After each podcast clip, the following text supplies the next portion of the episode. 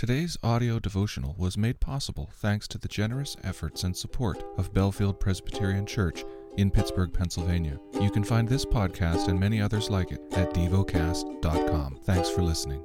The lesson is from the book of Exodus. Chapter seventeen.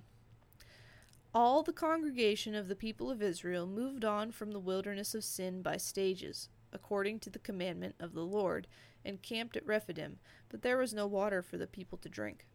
Therefore the people quarreled with Moses and said, "Give us water to drink."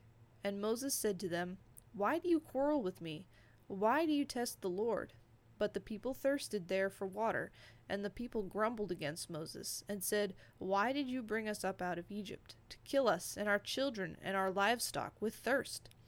So Moses cried to the Lord, "What shall I do with this people? They are almost ready to stone me." And the Lord said to Moses, "Pass on before the people, taking with you some of the elders of Israel, and take in your hand the staff with which you struck the Nile, and go. Behold, I will stand before you there on the rock at Horeb, and you shall strike the rock, and water shall come out of it, and the people will drink." And Moses did so, in the sight of the elders of Israel.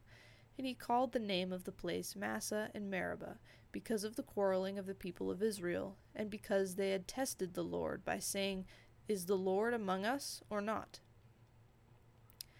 Then Amalek came and fought with Israel at Rephidim. So Moses said to Joshua, "Choose for us men, and go out and fight with Amalek. Tomorrow I will stand on the top of the hill with the staff of God in my hand." So Joshua did as Moses told him, and fought with Amalek, while Moses, Aaron, and Hur went up to the top of the hill.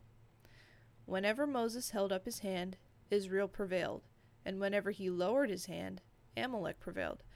But Moses' hands grew weary, so they took a stone and put it under him, and he sat on it, while Aaron and Hur held up his hands, one on one side and the other on the other side. So his hands were steady until the going down of the sun. And Joshua overwhelmed Amalek with his people and with the sword.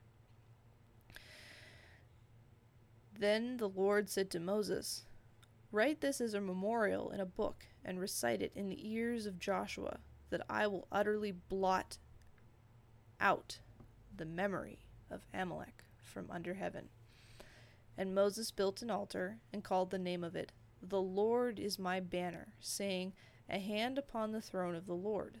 The Lord will have war with Amalek from generation to generation." Meditate and dwell on what you're paying attention to in God's Word. How has it connected with your heart or mind?